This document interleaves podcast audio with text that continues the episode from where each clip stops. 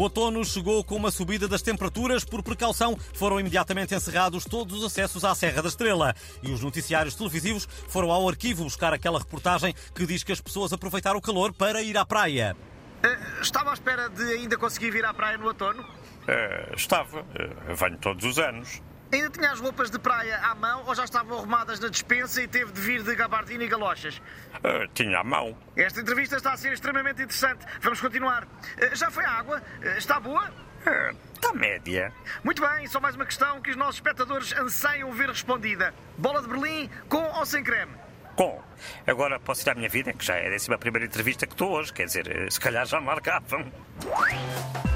E agora uma notícia que acaba de nos chegar à redação. A Organização Mundial de Saúde descobriu finalmente a origem da Covid-19 e parece que afinal o vírus não apareceu no laboratório nem no morcego.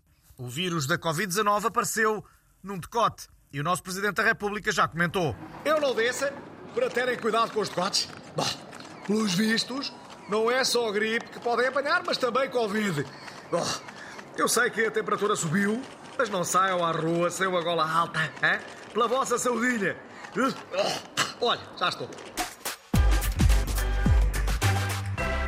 No momento em que gravamos, ainda não temos a certeza se os restos mortais de Essa de Queiroz serão ou não trasladados amanhã para o Panteão, uma vez que as notícias são contraditórias.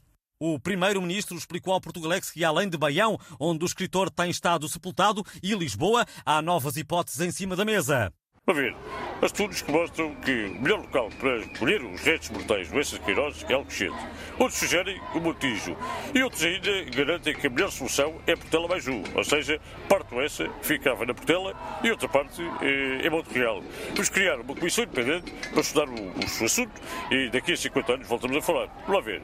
Lançámos a sondagem no Instagram do Portugalex e a localização vencedora foi Portela mais um. Ficamos agora à espera do estudo de impacto ambiental sobre a influência dos maias no metabolismo da minhoca trombuda.